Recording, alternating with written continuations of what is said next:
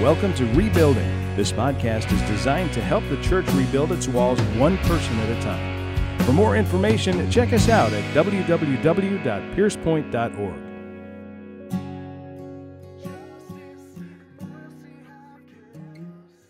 Turn with me in your Bibles to Romans chapter 15. We're going to jump right on in this morning. Romans chapter 15. And we're going to spend our time in two verses this morning, 26 and 27. And then we're going to turn in, in a little while to 2 Corinthians 9. Uh, we will spend a, a, great deal of time uh, in both of these passages as we go back and forth. So if you have a digital Bible, it'll be an easy switch. If you don't, go ahead and put your marker in 2 Corinthians 9, and uh, we'll start in Romans 15, 26 and 27. These are the words of God. For Macedonia and Achaia have been pleased to make a contribution for the poor among the saints in Jerusalem. Yes, they were pleased to do so, and they are indebted to them. For if the Gentiles have shared in their spiritual things, they are indebted to minister to them also in material things. This morning, uh, we're going to spend our time discussing values and reasons. Values and reasons. Every one of us, whether we know this or not, every one of this operates our life according to certain values. And every one of us has a list of reasons. Maybe we have never thought them through, maybe we can't articulate them, but we all have a list of reasons that uh, inform that value, that kind of uh, gr- uh, create a, a foundation for that particular value. For example, as Christians, we uh, value reading the Bible, or at least I hope we value reading the scriptures in this church. Some could value reading the Bible for uh, a rather uh, common reason, and that reason would be tradition. You could value the Bible, uh, reading the Bible for tradition. Mom always did it, dad always did it, grandma and grandpa always did it. And so uh, you're just following in, in line with that. But make no mistake, the value is reading the Bible, and the reason is because you were taught this way. Still, others have more of a superstitious reason uh, behind uh, reading the Bible or even owning a Bible. Uh, it's quite interesting to me to hear people talk about this. Uh, but the Bible, uh, the Bible will not, by owning a Bible or by reading the Bible, it will not necessarily make your life go better. How many of you know that? Uh, especially if it's collecting dust on a shelf, Nathan Daniels. I was, that was a joke. But anyway, that was a, that was a joke. But owning a Bible, reading a Bible, that's not what, that's not where it's at, right? Um, we, have to, we have to begin to study this, uh, this uh, book that has been written to us, this inspired writing that has been given to us. You could be an atheist and own 10 Bibles and even read the Bible, but it won't change anything about you unless you submit to the author of the Bible or the one who has redeemed humanity. The Bible is not a rabbit's foot church but neither is a rabbit's foot for that matter. So the Bible is not a rabbit's foot. Still, others might say that their reason is because they're earning their way to God. Now, of course, nobody's going to say it that way, but they definitely mean it. It's a kind of man made religion.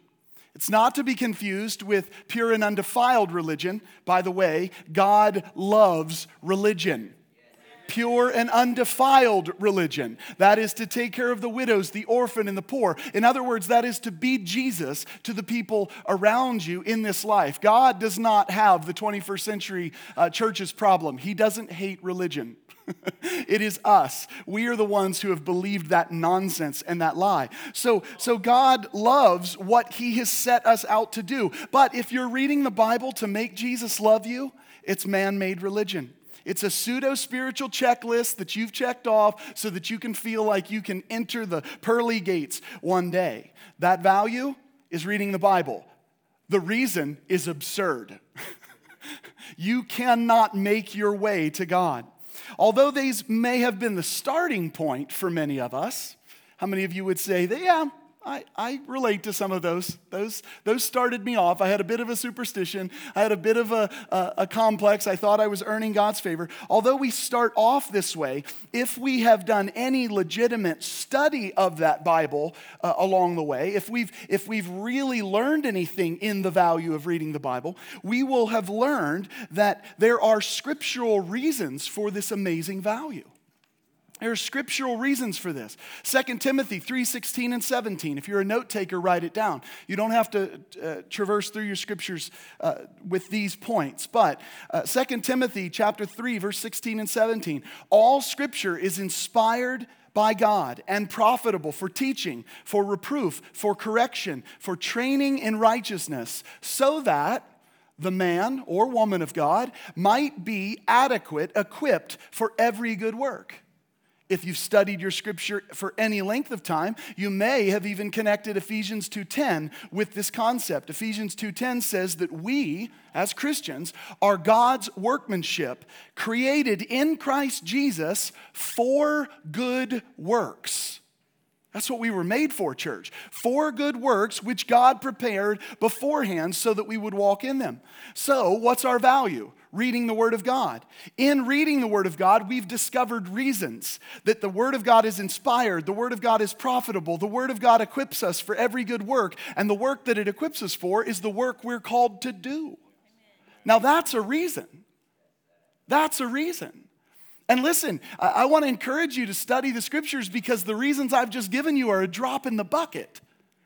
The scriptures tell us that there are infinite reasons for why we should hear the voice of our Creator God. I love this statement. I heard it a long time ago. I've used it a lot. Uh, some, how many of you right now would say you want to hear God's voice? Raise your hand if you want to hear God's voice. Awesome. It's the best way to read, uh, hear God's voice. Read the Bible okay? If you want to hear him audibly, read it out loud. But you can hear God's voice if you actually read God's word. So today, we're going to talk about, or uh, come over to the church, I'll read it to you. Okay, it, it's fine by me, and you'll and you'll hear what God has to say. But today we're going to talk about another value, and we're going to talk about seven reasons behind that particular value. And the value and the reasons that I'm going to talk to you about today. This is we've had a good morning so far but it's about to take a shift. Right? The value and the reasons that I'm going to talk about are the most beloved topic that a pastor can ever preach on. You ready for it? Giving. I didn't get any amens. Tina's ready to rock it. Amen. Woo! I love this. I know exactly what many of you are thinking. I know exactly what you're thinking. Right off the bat, you're going, Oh, pastor and a money talk. I'm really glad I invited my friends for this nonsense. pastor and a money talk. But listen to me. The reason people are leery of a pastor and a money talk is the very reason I need to give the message because we don't either have the value of giving or we have all kinds of uh, ridiculous reasons why that that uh, value is there. Or maybe we've ruled out all kinds of reasons for that value. People need to hear, when it comes to giving, we need to hear biblical values met with biblical reasons. We've all been abused. I'm gonna, I'm gonna ask for some amens here in a second. We've all been abused by made up values, haven't we? And we've all been manipulated by self serving reasons, haven't we? I don't think everybody's really listening to me yet. We've all been manipulated by self serving reasons, haven't we? Let's get Dave McCarthy to actually amen. He's. I thought, I think he was sleeping over there, but here's the deal. It's my conviction that when we hear godly values and we couple those with godly reasons, we will not only accept the value, but we will do so gladly. We will do so joyfully, church. We will do so jumping up and down. Maybe not at first, but we will do so jumping up and down. So here, here's a little bit of context for you. Uh, the, Paul wrote the letter to the Romans, Romans uh, 15, 26, and 27, which is where we're spending our time this morning. He wrote this letter to the Romans from a well known city that we all, under, we all know, and that is the city of Corinth, okay? Uh, he wrote this this uh, letter on in Corinth, but he wrote it on his third missionary journey. This is just an important piece of uh, context. Scripture gives us a lot of detail on all three of Paul's missionary journeys. In Acts 15 and 16, the Apostle Paul is coming back from his very first missionary journey, and he's about ready to embark on his second. The first missionary journey ends in a meeting. That's like most of us at work, right? You know, it, it ends and we're like, oh, yay, wrap the day up with a meeting. So it ends with this meeting. It's the Jerusalem Council, and this council was assembled to address a problem in the church already in the first century. And the problem was a group of people called the Judaizers.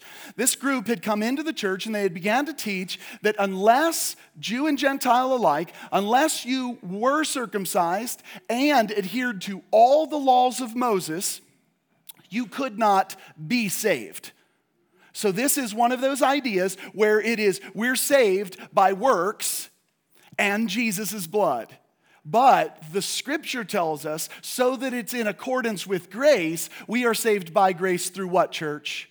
Faith. We are saved by trust, and that is all. So we can see the clear problem.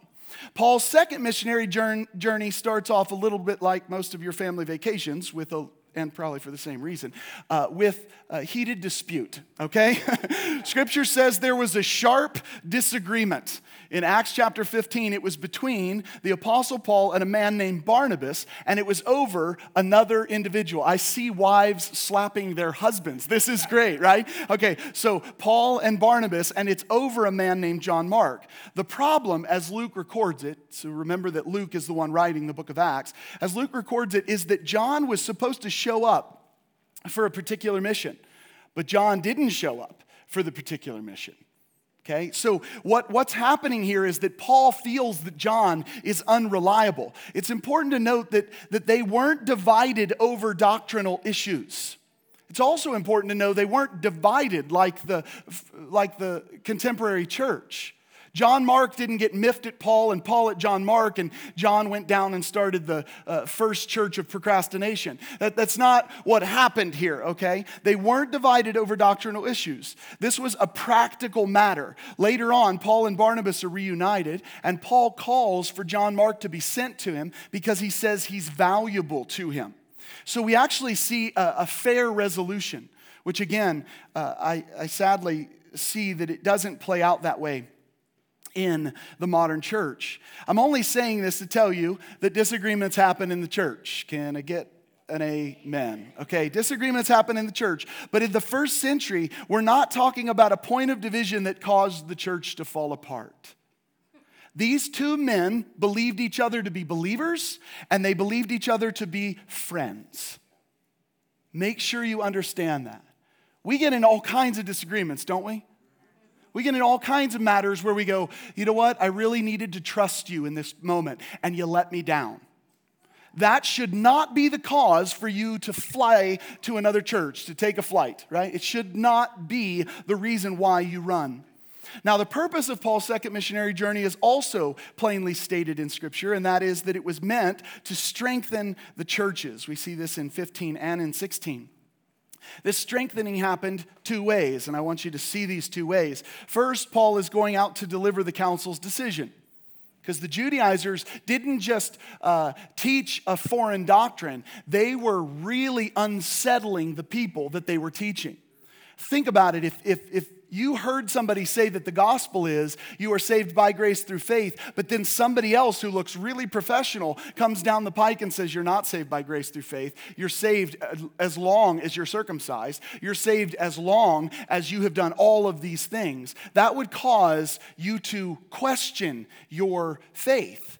And our faith is trust, and our trust has to be in Jesus alone. It is in God, it is in what He has done, it is in His work. And so when we start to look at our work as the reason for our salvation, we're on shaky ground, shaky ground in that moment. So Paul wants to strengthen the churches, and one, by easing the mind of those who've been stirred up, stirred up by the Judaizers. Second, in chapter 16, he wants to strengthen the church by preaching the gospel.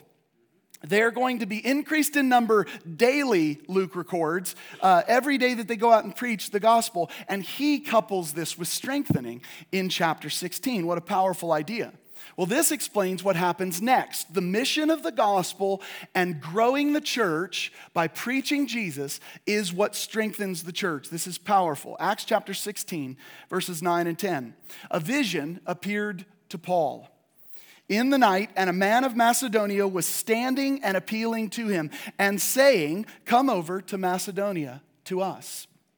Verse 10 When he had seen the vision, immediately we, this is Paul, Silas, Luke, and most likely Timothy, immediately we sought to go into Macedonia, concluding that God had called us to preach the gospel to them. The strengthening of the church happens when the gospel is declared and more come to faith. The reason that I bring this out is because this is the first Macedonia and Achaia ever hear of Jesus. This is when churches are planted. What a powerful idea. So, what Paul is about to do uh, has everything to do with spiritual blessing, the gospel being sown into uncharted territory. We learned about the Apostle Paul in the book of Romans that he didn't go to certain places because he didn't want to, uh, he didn't want to build on another man's foundation. How many of you remember that from a couple of weeks ago? He didn't want to build on another man's foundation. So he wanted to go where, uh, to places where nobody had heard about Jesus. And at this point, Macedonia is one of those places. So, quick geography lesson Macedonia and Achaia, Romans 15, 26, and 27 are both what are called districts in this time. We might call them regions, but they call them districts then. And inside the district of Macedonia, the Bible records uh, that there is a leading city inside of that district. And that leading city happens to be a Roman colony. Do you know what that leading city was? Philippi.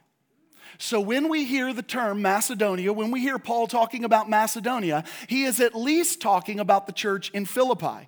But Thessalonica is also a famous city to us, Bible readers. Thessalonica is also within Macedonia. So when the Apostle Paul begins to talk about Macedonia throughout the whole book of Acts, you can connect the dots. He is connecting the dots. You should connect the dots. He is referring to the church in Philippi and the church in Thessalonica. What's amazing is it's the second missionary journey that before these churches are ever in existence. So, the blessings of Jerusalem, the blessings of the gospel are going out for the first time into certain areas. Now, I also told you that Achaia was a region and it has a familiar city in it too, and that city is the exact city from which Paul is writing the letter to the Romans. It's Corinth. So Achaia is this district, and Corinth is sitting right in the middle of it. My point in sharing all of this is that Philippi, Thessalonica, and Corinth are all products of the Apostle Paul's mission. They're all products of the church in Jerusalem who sent the Apostle Paul, which means they are the recipients of the spiritual blessings that we're going to learn about here in just a second. So, spiritual blessings are emanating from Jerusalem. The gospel is, because it's the epicenter of Christianity. Okay, so now what about this great value of giving, Nathan? And what about these, uh, these reasons? Well, read again with me Romans 15, 26 and 27. For Macedonia and Achaia, who is that church? Philippi, Thessalonica, and Corinth. For Macedonia and Achaia have been pleased to make a contribution for the poor among the saints. Notice that. It is not a contribution to the poor, full stop. It is a contribution to poor Christians, the poor among the saints in Jerusalem. Should we care for the poor? Yes, but we'll talk about that in just a second. For the poor among the saints in Jerusalem. Now look at verse 27. It's going to get to our first reason for the biblical value of giving, and it's going to shock you, I guarantee it. Yes, they were pleased to do so, and they are indebted to them. Underline it in your Bible. Underline it in your Bible. And the next line is going to get even trickier for some of you. For if the Gentiles have shared in their spiritual things, what is that? It's the gospel, isn't it? The gospel has gone from Jerusalem through the apostle Paul to Macedonia and to Achaia. It's never been there before. They are the recipients. The foundation has been laid in spiritual matters because of the gospel. And he says this For if the Gentiles have shared in their, Jerusalem, spiritual things, they are, there's our word again, indebted to minister to them. And here's the part that just makes everybody squirm also in material things.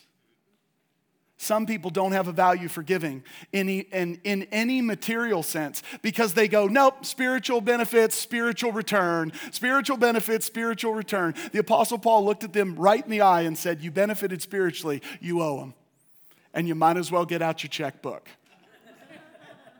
Make sure there's a routing number on that First Bank of Corinth, okay? So this is this is an amazing idea and it really becomes tricky for us to actually embrace. But this is what the Bible says. Not what Nathan is saying. The value that we are talking about is giving, but the reasons are sevenfold. Number one, indebtedness. And yes, you heard me right. The Apostle Paul says that the Macedonians and the Achaeans, the Philippians, the Thessalonians, and the Corinthians were indebted to Jerusalem. The Gentiles, that's all three of those places, shared in Jerusalem's spiritual things. Paul had planted every one of these churches, as I just said. They benefited in spiritual things, but were indebted in more than just spiritual things. They were indebted also in material matters. This ministry of material things, or the value of giving, was extended to the needy, the poor among the saints in Jerusalem but some of you are going, ah, it only goes to the poor, Nathan. I don't want to hear any more of your stuff. Uh, not so much. It went to Paul, and it went, as we're going to see in a second, to all other matters that the church needed at the time. Wow, this is staggering stuff. And we're squirming. We're squirming because we look at it and we go, I'm, I'm not sure, sure I really like this. But let me say something before I continue to make you squirm, okay? Before I continue to make you squirm, here's a, a beautiful thing about our church we have a whole lot of really good givers in this church. We have a lot of good givers not because they're giving out of compulsion or obligation or pressure. You know why they're not giving out of compulsion or pressure or obligation? Because I don't preach on money. you amen me too much there, right? Right? I don't I don't preach on money. You can't remember the last time I gave a message on money because I can't remember the last time I gave a message on money. There's another principle that I want you all to understand, and maybe it's why there's such freedom in the giving in this church right now. And that is the one thing that I do not do as a pastor is I do not look at individual giving records. Do you know why I don't look at individual giving records? Not because I don't care about you, not because I don't care about the blessings that you will receive, and I'm not talking prosperity nonsense here, but the blessings that you will receive if you sow because we're going to get to that as a principle. The reason for that is so that I can stand in front of you every Sunday morning, look you square in the eye, and know that I am not thinking about you. I am simply preaching a biblical principle, and I want you to hear it. And I don't want you to feel guilt from me or condemnation from me. I have no right to do it anyway, right? That's the Spirit of God's job. That's the Word of God working in your heart. So I don't preach about giving, not because it's not in there. We're at Romans 16, 15, and it just so happened to show up. So I guess I got to deal with it, okay? But I want you to understand I don't look at those things because I love you. I don't want you to think, yeah, He's got me right in his crosshairs today. No, if you're in anybody's crosshairs, it's called Jesus. Okay, so there you go. Philippians chapter 4, verse 15 through 17.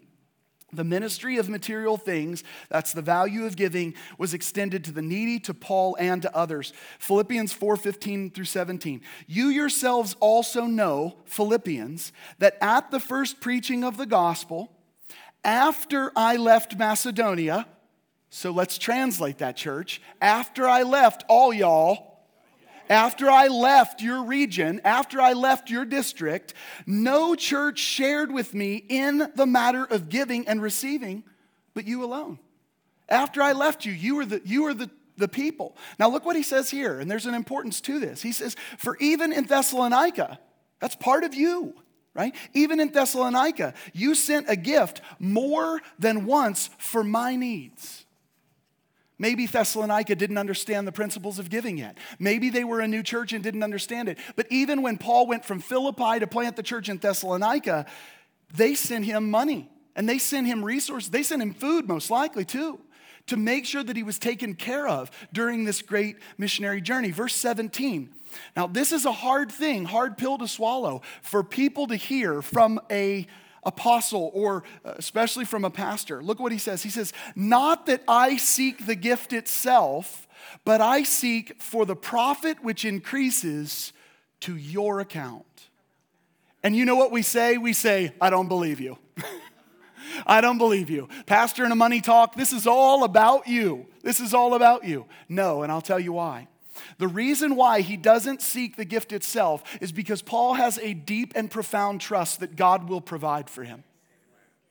Paul is not wavering in his faith. What he is actually concerned about, and this is what I'm concerned about with you, is that you will reap what you sow. It's not an Old Testament principle alone, it is a New Testament principle. I hope, hope, hope, hope that you will take giving seriously because God has things planned. God is doing things through you. Now, you can believe me or you, can't, you don't have to believe me, right? I, I understand that trust is earned. I understand that you can look at me and go, man, he's no way. I'm not doing it. It's just a guy wanting money. That's fine. You, you can think what you want of me, but you can't think what you want of the Word of God. Wrestle with it. Please wrestle with what God says.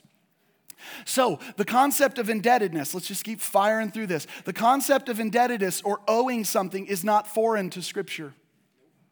In Galatians 6 6, here's what we read about, uh, about spiritual sowing and even material uh, sowing back or giving back. Verse 6 of Galatians 6. The one who is taught the word must share all good things with the one who teaches him. It doesn't say he ought to. It says that he must. What a, what a fascinating idea. And then we miss that next line. It says he must share all good things. All. Well, isn't that a tricky thing? Okay, now uh, Jerry likes to fish, okay? I don't like to fish. I was ruined fishing when I was a kid. It just never went well, okay? Uh, plus, I'm still bitter about this. I threw a Snoopy fishing pole into a lake one time and I couldn't get it back, and my heart was broken forever, okay? In the first, in the first, listen to me, in the first three years of this church, I, I, I told that story at least three times, and somebody bought me a Snoopy fishing pole. I still have it. I still have it. I'm not going fishing with Jerry with it, but the point is, the point is, Jerry loves fishing, I don't. Blessings with all things would be him finally giving me some of the fish he catches. I'm just throwing that out there. Anyway, okay, so so blessings of all things. You knew I was going to tie that in somewhere. In 1 Timothy chapter 5, verse 17 and 18 says this that the elders who rule well are to be considered worthy of double honor. Well, good, we'll just honor them. no, no, no, no. Especially those who work hard at preaching and teaching. For the scripture says, You shall not muzzle the ox while he is threshing. I'm so glad Jesus calls me an ox. Anyway, so you shall not muzzle the ox while he is threshing, but look at what he parallels that with. He says, The laborer is worthy of his wages. Do you see that? There are a lot of churches in America right now that are struggling, okay? They're struggling, and here's why I actually think they're struggling.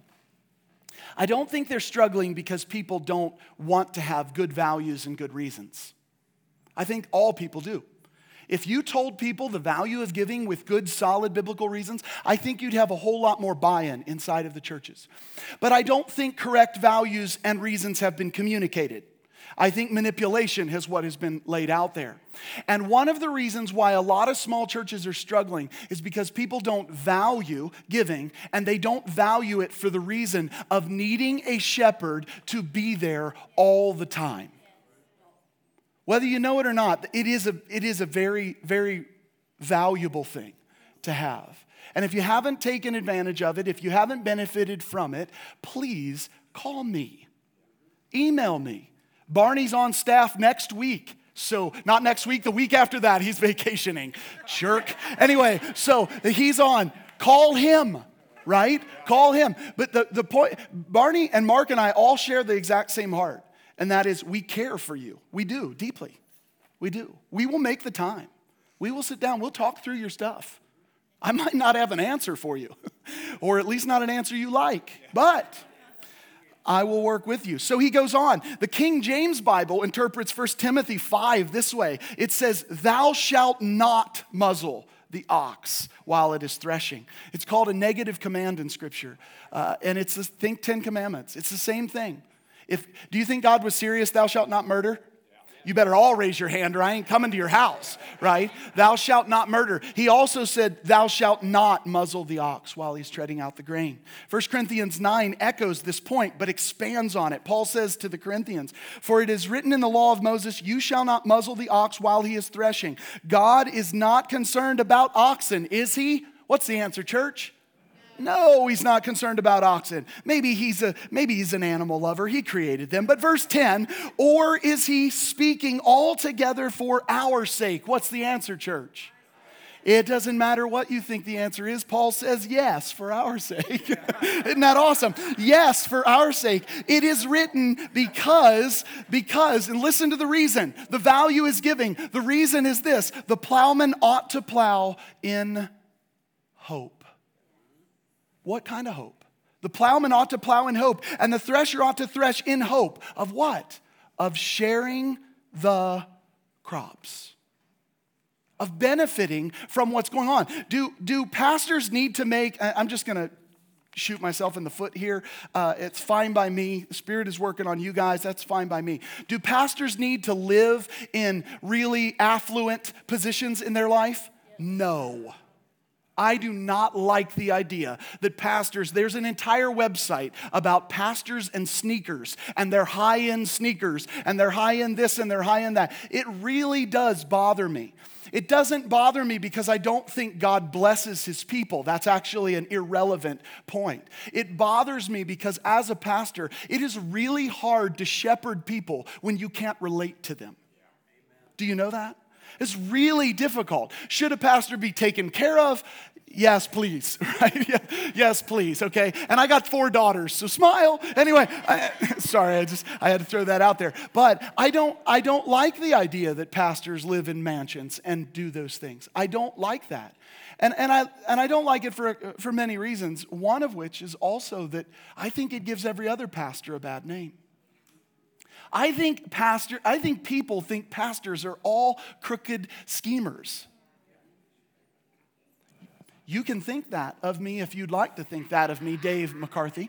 But, but I will tell you this you can, you can follow my life. You'll see. You'll see who I am. You'll see what I care about and what I don't care about. You'll see what matters to me and what doesn't matter to me. Trust me, I'm an open book. It's all worn on my sleeves. You'll see it eventually. So, okay, so this is not merely spiritual blessings. He's talking about taking care of people. For the Gentiles have shared in their spiritual things, they are indebted to minister to them also in material things. Also in material things. Also, it's both and. Giving is a value in the church, and one reason for giving is that we are indebted to those who have shared with us. Now, I know that this is challenging for some of you, but trust me, it makes it hard to preach as a pastor. Makes it very hard because I realize that this sounds self serving.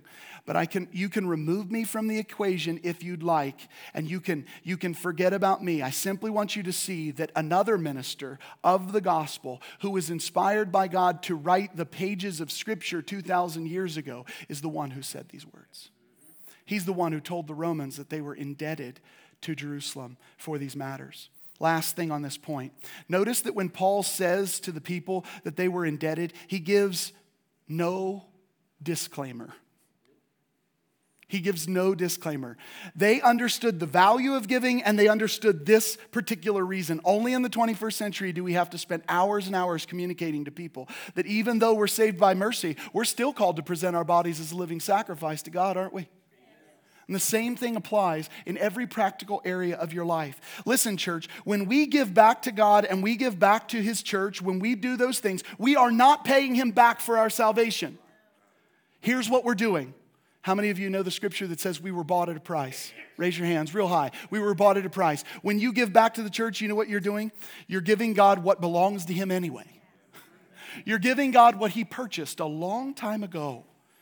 This is true worship according to Romans 12. So, not only did the people not protest or uh, recoil at this idea, they actually were pleased to do so. Reason number one, reason number one, again, what's our reason, church? Indebtedness. Read that, read that word again.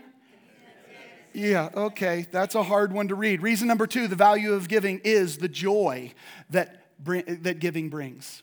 Joy that giving brings. Every one of us knows the adage, it is better to give than to receive, right? But only those who practice it understand that giving provides unspeakable joy. You mite be like the widow in her might in the New Testament. Two pennies is all that you have to your name. But remember what she did. She gave it all, she gave it joyfully, and God said she gave more than anybody else. That's a pretty staggering thing. Church, it's not about the quantity that you give. It's about the generosity of your heart. It's about understanding who it belongs to in the first place. 2 Corinthians 9 7. God loves a cheerful giver. Can we all smile for a second? I'm going to take a picture of you. No, okay. God loves a cheerful giver. Please note that there are two things that God loves here God loves the giver and he loves the disposition of the giver. If God just loved cheerful people, he would have said that. I like cheerful people. He loves a cheerful giver. If God just loved givers, he would just say, I love givers. I don't really care if you're mad about it or not. He loves a cheerful giver. Those are both important things. There's an action that we're doing, that's giving, and there's a heart condition behind that, and that is joy or cheerfulness. So, why does God love a cheerful giver? Why does he love a cheerful giver? Because we reflect the image of our most holy God when we are a cheerful giver. God himself is a cheerful giver. Our call to worship this morning was what? The beginning. John 3:16. For God so what? Loved the world. Do you love uh, without cheer at times? Do you love without cheer at times? Yes, of course you do. Do you think God loved without cheer when he went to the cross? Huh. For the joy set before him, he endured the cross. For the joy set before him, he didn't even bat an eye at what was happening here. Romans 5 8, but God demonstrates his own love towards us. His own what? His own love towards us, in that while we were yet sinners, Christ died for us. Hebrews 12, 1 and 2, for the joy. Therefore, since we have so great a cloud of witnesses surrounding us, let us also lay aside every encumbrance and the sin which so easily entangles us, and let us run with endurance the race that is set before us. That's obedience to God on all fronts, church. Uh, so, so let us run the race with endurance, fixing our eyes on Jesus, who is our example, mind you, the author and perfecter of faith, who for the joy set before him endured the cross, despising its shame, and has sat down at the right hand of the throne of God. It was Jesus' good pleasure. It was his joy to give. We should mimic that. It was the Father's good pleasure to give. Colossians 1 19 and 20. For it was the Father's good pleasure for all the fullness to dwell in him. That's just talking about Jesus, Nathan. Verse 20. It was the Father's good pleasure and through him to reconcile all things to himself by giving his Son on the cross, by dying, by giving, by giving, by giving, by giving, so that you might have life. Giving is a Christian value. Indebtedness and joy are both reasons to give. 2 Corinthians 9 give us more reasons, so turn there. And we're going to wrap everything else up by spending our time in 2 Corinthians 9. Here's what it says, starting at verse 1 For it is superfluous. Can you say that word with me, church? Superfluous. No. say it one more time. Superfluous. I love that term, okay? It's superfluous, it's pointless for me Okay, listen to what he says. For me to write to you about the ministry to the saints. What does he mean by this? Well, he has utter confidence, in, even in the Corinthians, that they are going to give what they had promised to give. Verses 2 through 5. For I know your readiness, of which I boast about you to the Macedonians, namely that Achaia, who are the Macedonians? Philippi and Thessalonica. Who's Achaia? Corinth. So here's the translation For I know your readiness, which I boast about, boast about you, Corinthians, to Philippi and Thessalonica, namely that Corinth has been prepared since last year. You've been ready for an entire year. You made a pledge a year ago, and you're going to follow through with it. And your zeal has stirred up most of them. But I have sent the brethren in order that our boasting about you may not be made empty in this case so that, as I was saying, you may be prepared. Why is Paul writing? A reminder. Remember, reminders don't mean you don't know something. Just means that you need to remember the something you know. Verse 4 Otherwise, if any Macedonians come with me and find you unprepared, look at what he says here. He says, We, not to speak of you, we will be put to shame by this confidence. We've been bragging about you. We've been telling everybody about you and about your generosity. Verse 5 So I thought it necessary to urge the brethren that they would go on ahead of you and arrange beforehand your previously promised bountiful gift. They promised it before and it was bountiful. Let's go on. So that the same would be ready as a bountiful gift. You promised a bountiful gift. We're just coming to pick that up. But look at what he says here and not affected by covetousness you know what Paul doesn't want to do? Paul doesn't want to show up in Corinth with the gift of the Philippians and the gift of the Thessalonians and have that be the manipulation tool to get Corinth to give more. He doesn't want to look at their giving records. He just wants them to give what's purposed in their heart. Isn't that an amazing idea? He wants them to give not under compulsion, not out of covetousness. Reason number three we reap what we sow. We reap what we sow. Please hear this, church. Now, this I say, verse 6 of Second Corinthians 9. Now, this I say, we who sow sparingly, he who sows sparingly will also reap sparingly, and he who sows bountifully will also reap bountifully. Uh oh, there's that Old Testament reaping sowing principle in the New Testament. Remember Galatians 6 6 again? Here's what it said at verse 6 the one who is taught the word is to share all good things with the one who teaches him. But look at what listen to what Paul says in verses 7 through 10. Do not be deceived, God is not mocked. For whatever a man sows, he will also reap. That should humble us, church. That should humble us. Whatever a man sows, he will reap. This is both a positive and a negative statement. Look at verse 8. For the one who sows to his own flesh will reap from the flesh corruption. If you make your life all about you, good luck. If you make your life all about you and not the work of the kingdom, good luck. But the one who sows to the Spirit will from the Spirit. He doesn't say the one who sows in the Spirit. You sow in material things as well as in spiritual things. He says to the one who, spo- who uh, the one who sows to the Spirit. Who are we giving to when we give church? Come on. We're giving to God. So we give to Him in the Spirit, and we will reap spiritual or eternal life. Spiritual things, eternal life. Verse 9 Let us not lose heart in doing good. It is hard at times. Giving is hard at times. You look at your bills and you go, oh man, I'm not sure. And God says, Give me your heart, I'll take care of you. For in due time we will reap if we do not grow weary. So then, while we have opportunity, let us do good to all people. To who? All people. Wow, there's that beyond the poor among the saints. To all people, and especially to those who are of the household of the faith. Biblical values and biblical reasons. Reason number four, we give because God gave it to us first. And, church, you have to see this.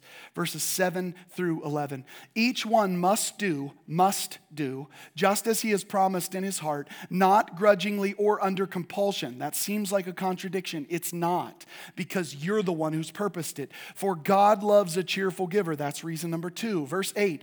And God is able to make all grace abound to you, so that always having all sufficiency in everything, you may have an abundance for every good deed. Church, listen, here's where the prosperity gospel diverges from the actual Bible. The prosperity gospel says, sow so that you can reap for you. The Bible says, sow so that you can reap so that you can give it all away. Isn't that an amazing idea? We have somehow short circuited this plan and we go, I'm giving God, I'm giving God. When am I going to live high on the hog? When am I going to live happy? When am I going to live, live free of burden? And God goes, You're going to live in trust. That's it. You're going to live trusting me. That's it. But even if I gave you all the money in China, I want you to give it all away.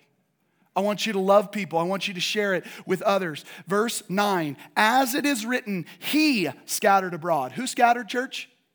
God did. He. He gave to the poor. Who gives to the poor? Well, Corinth, they raised the offering for it. No, no, no, no. God is the one giving through those people. His righteousness endures forever. Now, He who supplies seed to the sower, you and I, and bread for food, because He will take care of those things too, will supply and multiply your seed for what? Buying fancy tennis shoes. No, he will supply you seed for sowing and increase. Uh, he will supply you for sowing seed and increasing the harvest of your righteousness. This is sanctification, church. You will be enriched in everything, period. No, no, no, no, no, no, no, no. You will be enriched in everything for all liberality. Do you know what that means? God's going to enrich you so you can give it away. Don't short circuit his plan when you keep being stingy. How in the world can we justify biblical ideas that say God wants us to be generous just like him mm, to a point, and then he wants us to be happy? You'll be happy when you are trusting God. Trust me, church. Whatever you purpose to give, it is first given to you as the giver gives it, as God gives it. The real question is do you trust him? This is back to a message from a couple of weeks ago about faith in the chair. The question that I have for you today, church, is as a church, when it comes to giving, are you sitting in the chair? You can trust Jesus for your salvation, that's fine. But my question is, are you trusting Jesus for the seed to sow? It's tricky, isn't it? Yeah, and I see some of you still staring at me. I'll, I'll make friends of you, I promise. Sanctification is a principle in this too. So, just reason five, I'm just going to state it and we'll move on, is growing in righteousness. We are enriched as we give so that we can give more. Reason six, God is glorified. 2 Corinthians 9, 11 through 13. You will be enriched in everything for all liberality, which through us is producing what, church? Thanksgiving to God. For the ministry of this service is not only fully supplying the needs of the saints, but is also overflowing through many thanksgivings to God. It is supplying the needs of the saints, but it is resulting in praise. Because of the proof given by this ministry, Paul speaking for himself here, they will glorify God for your obedience to your confession of the gospel of Christ Jesus. What's the context? Because of their contribution. That's why he says, and for the liberality of your contribution to them and to all. This is not just to the poor saints in Jerusalem. This is to all the Christians, for all the needs that God has for them. Romans, or reason number seven, strengthening your spiritual allies. Look at what it says. They will pray for you and yearn for you. 2 Corinthians 9, 13 through 15. Because of the proof given by this ministry, they will glorify God for your obedience to your confession of the gospel of Christ and for all liberality for your contribution to them all, while they also, by prayer on your behalf, yearn for you because of the surpassing grace of God in you. Thanks be to God for his indescribable gift. You want a series of people that are praying for you? Just take care of them. Trust me, they'll pray for you. Trust me. That's what we do. When we're caring for each other, we're praying for each other. Amen? This is a really important thing. So, our value today is what? You haven't listened to me at all. Our value today is what? Giving. Our reasons are sevenfold. Listen, number one, indebtedness. Number two, joy. Number three, we reap what we sow. Number four, we give because God gave it to us first. Number five, we grow in righteousness. Number six, because God is glorified. And number seven, because we strengthen our spiritual allies inside of this kind of giving. The conclusion is this that there are biblical values in Scripture and there are biblical reasons. Sometimes we've lost those values because, or we've had no values because people have given us cockamamie ideas. That's a fancy term there, right? Please hear me, church. Bad reasons or no reasons should not prevent you from operating in godly values. Why? Why? Because God wrote you a book. You don't need me to tell you. God wrote you a book. You won't stand before him one day and say, Nathan never told me. Because I'll already be behind God going, Not true. Not true. It's not true. Here's my challenge to you today as the worship team comes up and as Mark and Barney get us ready for communion. Here's my challenge to you today. I want you I want you to spend time with your family this week. And here's what I want you to do in that family time. I want you to search the scriptures.